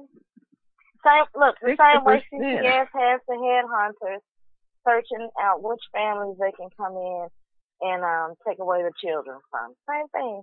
These people are exactly. always focused exactly. on some, it, it, some type it, of it, way. It has a lot to do with the person's circumstance, what they know, what they don't know, um, the support system that they have. Um, they may not have had anybody to say, you know, if you just wait a few months, you can get this and this and this and this and this. To them, it may have been, I may not be here in six months because I saw right. Joe get killed last week. Harvey got yeah. killed week before that. You know, right. so we, we just really don't know where their mindset is, what their predicament mm-hmm. is, or anything. We can't say uneducated. I mean, un- education may have something to do with it, but we can't, we can't be judgmental about this because we really don't know. Because to be honest with you, I've had my chances at some, at some quick money and at some money that I could have invested, but I really didn't trust the investment people. So I said, don't just give me my money. Okay, just give me my money because I don't want you investing over here and investing over there. And then a year or two from now, you say, well, it didn't work like like we thought it would. So I asked for my money in cash. Somebody else may have said, mm, mm, mm, silly ditty broad. You know, she's so stupid. She could have invested in this and then had this five, ten years from now. So, you know, you just can never say, you know. You just have no, to know what, what that what, no, that, what that what person I'm saying, knows. Well, no, That's what, what I'm what. mostly trying to say is, I was trying to say, if I believe they was tricking the people, that's most of what I'm trying to say. I'm trying to say, I believe the white man came in and was tricking them. I don't doubt well, that at all. That's the same thing going on with annuity programs, four oh one k programs. Okay, when you when you got money stored up in these programs like four oh one k's and annuity programs on your job, what people do not understand, and what I have researched and been telling them, is that these investment schemes by bankers, this your money is not insured. Right. Any, any, anything that's not in a bank is not insured. If you put X amount of dollars into a four oh one k plan, we see right now that we have no stability over our export. Okay, mm-hmm. which means that other countries such as China uh, can devalue our dollar like they just did for the last three weeks. And you saw gas prices go down to almost less than two dollars a gallon. Yes, I okay. saw that um, in a little suburb right outside of Houston called Missouri City. Uh, Brother Brown, gas was one ninety-nine. Mid-grade right. is like uh, about two nineteen right now. It's just beautiful. Right. And see, when, when you see this happening, that means that somebody else is controlling your money.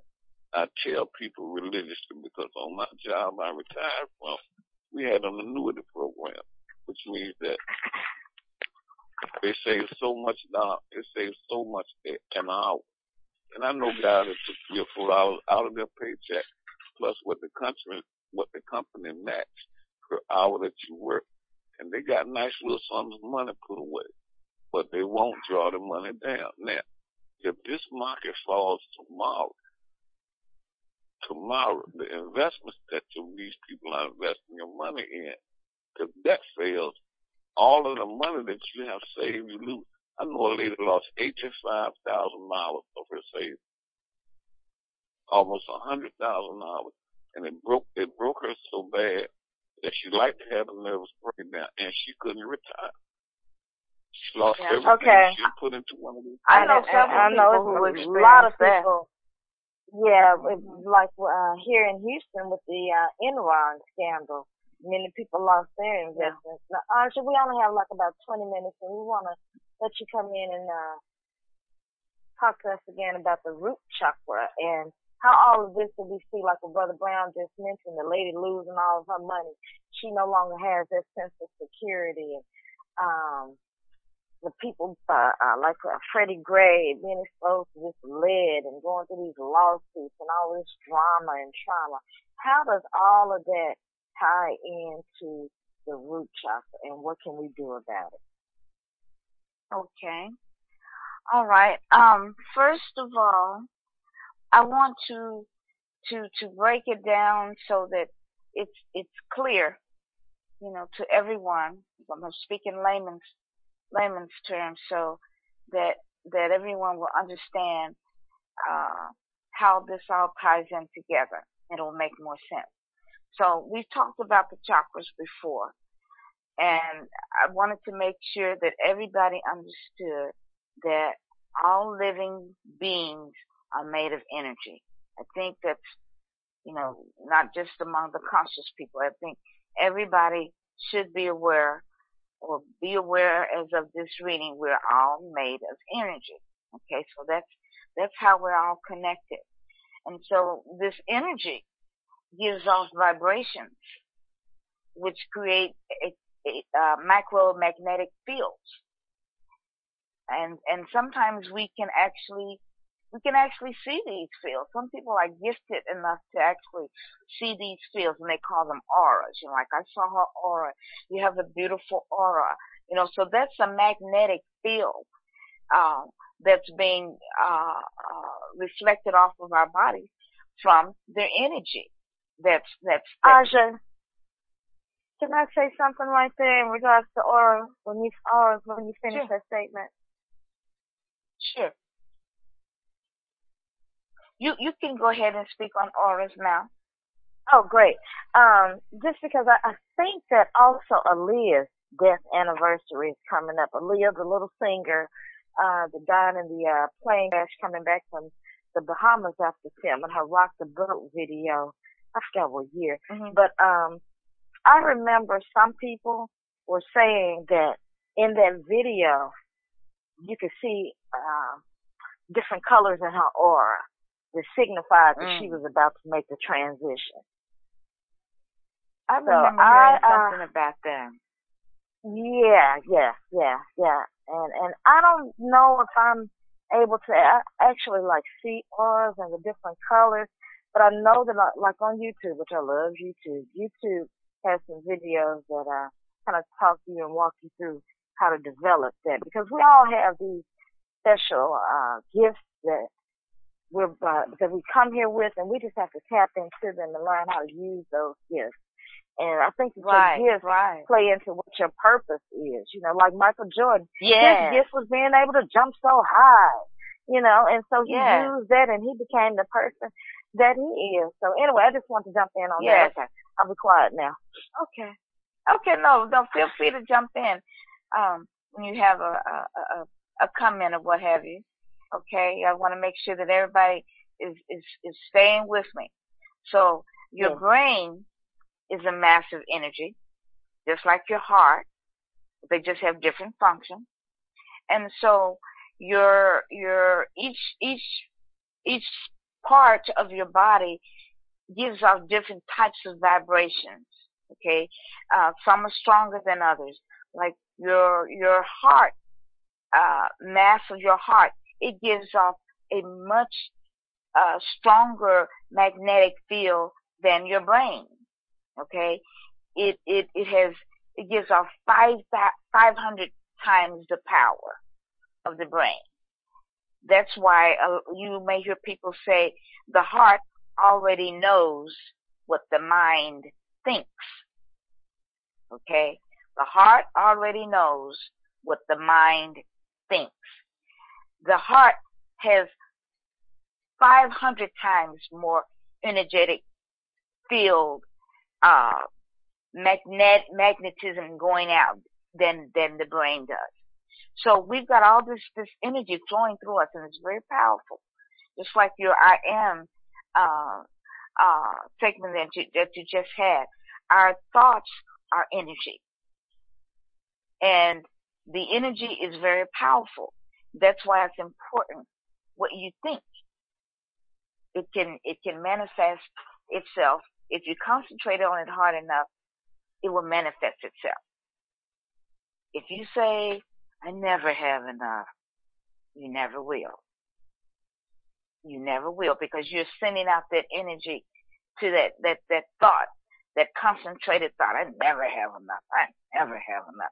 Then that, the universe is hearing that, and then it's turning it back around to you, giving you just what you asked for, giving you just what you asked for. You say you have enough, you never have enough. Okay, let me make sure that you never have enough. So in the movie, everybody, mostly people on the phone, saw the movie Matrix, okay? You remember when the machines had taken over the humans and they were using their bodies for energy and they were living in pods, and, and, and their whole world was, uh, was just an illusion, okay? The whole world was an illusion. There were a lot of messages in that film, a lot of messages. Some people picked up on them and some of them didn't. Uh, like the world is an illusion. It's not what you think it is. Uh, the, um, uh, the person that they were trying to seek, she, she happened to be, um, the oracle just happened to be a black female, and she is the, the, the, uh, first mother of the earth, you know. Um, but one thing I wanted to talk about with regard to the Matrix is energy. Energy is extremely powerful, and that's what we're made of. And that's really what that movie was about. One of the things about the movie was, was the energy was being stolen from the people. Another thing about the movie is that you have power more than you can imagine. All you have to do is know it. So we've got seven major energy fields going up and down our body. Okay. So there are lots of energy fields, but we're just going to talk about the seven major ones. They go up and down our body like wheels, like vortexes that are going around, and they start at the uh, perineal gland, uh, which is the root. It's the first one. It's located between the anus, the uh, anus, and your um, uh, help me out, the black rose. Your anus, like what you say, and genitals, and your genitals, your genitals. genitals thank you. Yes. All of this is in my head. I'm not reading anything. I'm just it's in my head. I'm just, thank you, genitals. Okay, so that's where the first one is. So it goes all the way up to the top of your head, which is your crown. So these these seven wheel-like vortexes, and that's what that's what uh, chakra means in Sanskrit. It means a wheel. Okay. So, uh, they're turning, and they affect, they also correspond to different colors. Each, each chakra, each wheel, it corresponds to a different color. You know that sound is an energy, right? So they also correspond to different sounds, and they all correspond to the universe. The universe makes a sound. Believe it or not, the universe dances. I'm a dancer, and I was happy to know that the universe dances. The universe, like in the video that you were just listening to, the universe has a sound too. It's it's it's um om, and that's why they have the they chant uh when they do the mantras. They do the their their chant om first because they're announcing themselves. Om. So that's the sound of the universe. So these chakras, the seven chakras that we're going to talk about, we're just really going to uh, hit on the, the root first because it's the most important. They affect our emotions. They affect how we view ourselves and our relationships, um, as well as our connection to our higher God, whatever you call your higher God. They even affect our, our physical well-being, our illnesses that we have, our, our, our headaches, our uh, uh, backaches, arthritis.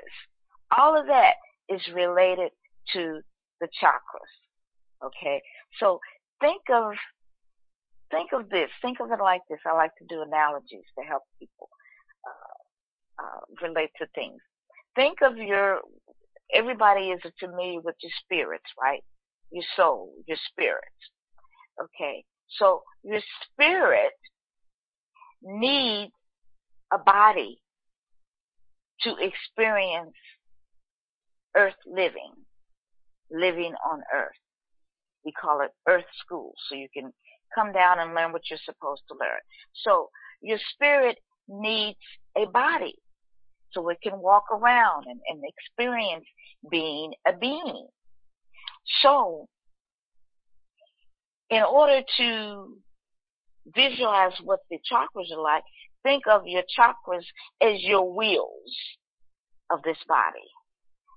Your wheels help you to get around like a G P S. Like if you're in your car, you want to go somewhere, you print, you turn on your G P S and you say, how can I get there the fastest way, the safe, safest way without the least, with, with the least bit of, of trouble, least bit of effort. So the chakras help us to move about life with the least bit of trouble. If you don't, if you're not aware of what your chakras are doing, then you're, you're, you're, you're staying in the same fix, the same, uh, disease condition. Um, your emotions are out of whack. Uh, you're angry. Um, things, things of that nature. Um, when we talk about knowing your roots, we mean more than just knowing your ancestry. We mean knowing what your roots are about insofar as your chakra system is concerned. It means knowing you. What makes you tick? Why are you sick? Why are you tired? Why do you have a good sixth sense? I knew it, I knew it, I knew that. I knew I shouldn't have gone that way. I knew she was going to do that. I just, some told me, I knew it. Some people are very good at that. They use it. A strong connection with the spiritual world. Some people have a very strong connection with their higher self. Some people never seem to have enough money. Some people have security and self-esteem issues. Some people feel limited when it comes to their sexual freedom. They want to do something, but oh, this might be bad. Oh, I wish that I could tell my honey I want to do this, but I, I just can't get the nerve. Okay, all of this is related to your chakras. So, what is chakra balance and why is it important? Many people are, are new to the idea of chakra balancing, and they think that uh you have to either open the chakra or close the chakra. It's, it's more to it than that. It's, it's like anything in life. It's about balance. Not too much and not too little. Not too much this way, not too much that way. The chakras, tr- they transmit energy. And so this energy, it translates into psychic, emotional, and physical energy.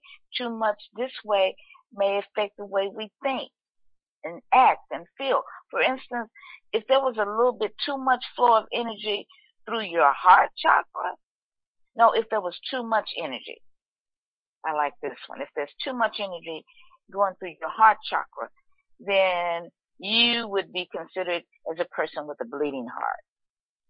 You, you wear your, your heart on your sleeve. You, you just, you just, oh, just love everybody, and even, even, even though it hurts you, you just, just, oh, that your, your, your, your heart chakra is a little bit too open. It needs to calm down a little bit, balance it a little bit. Now, on the other hand, if someone's uh, heart chakra is is closed, then they are probably some person that's cold-hearted. They have a hard heart. They have no sympathy, no compassion, no nothing. Their chakra They're, they need to open theirs up a little. So, so these, these are instances of, of how our chakras affect our everyday life. So let's talk about the root chakra for a minute. So the root chakra, the root chakra is the most important chakra. It balances the others. It's the one that relates to our body, because we have to have a body to have our spirit here. So anything that has to do with safety, feeling secure, feeling that you're not going to be shot down in two weeks from now, feeling that you are going to get enough to eat, feeling that somebody is going to rescue you through this storm, um, feeling that uh, your bills will get paid. If you don't feel these things, your root chakra is off. If you have parental issues, child childhood issues, your root chakra is off. Unsettled things with your parent, your root chakra is, is totally off. Um, you can't seem to keep money. You can't seem to balance your money. Then your two, root, root chakra is off, because that has to do with security. It has to do with um, prosperity. It has to do with any kind of illness that you may have with your body, any kind of physical illness that you may have with your body. And this this energy field, the root chakra field, is the one I was speaking of, of earlier. It's the closest one to uh, ethereal. It's the it, it's the aura that you see. That's the root chakra. All the other chakras, you can't really see them. They're too far deep inside of you. But the root chakra, which belongs to the body, you, some people can see the root chakra.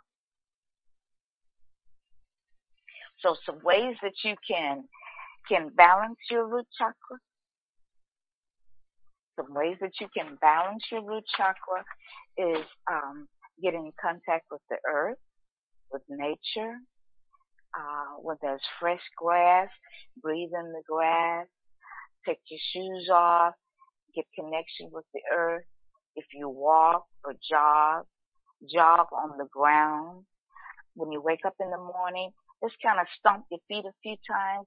Get that connection with, with, with the, with the solidity, with the earth. Think of the color red, because red is the corresponding color of the root chakra.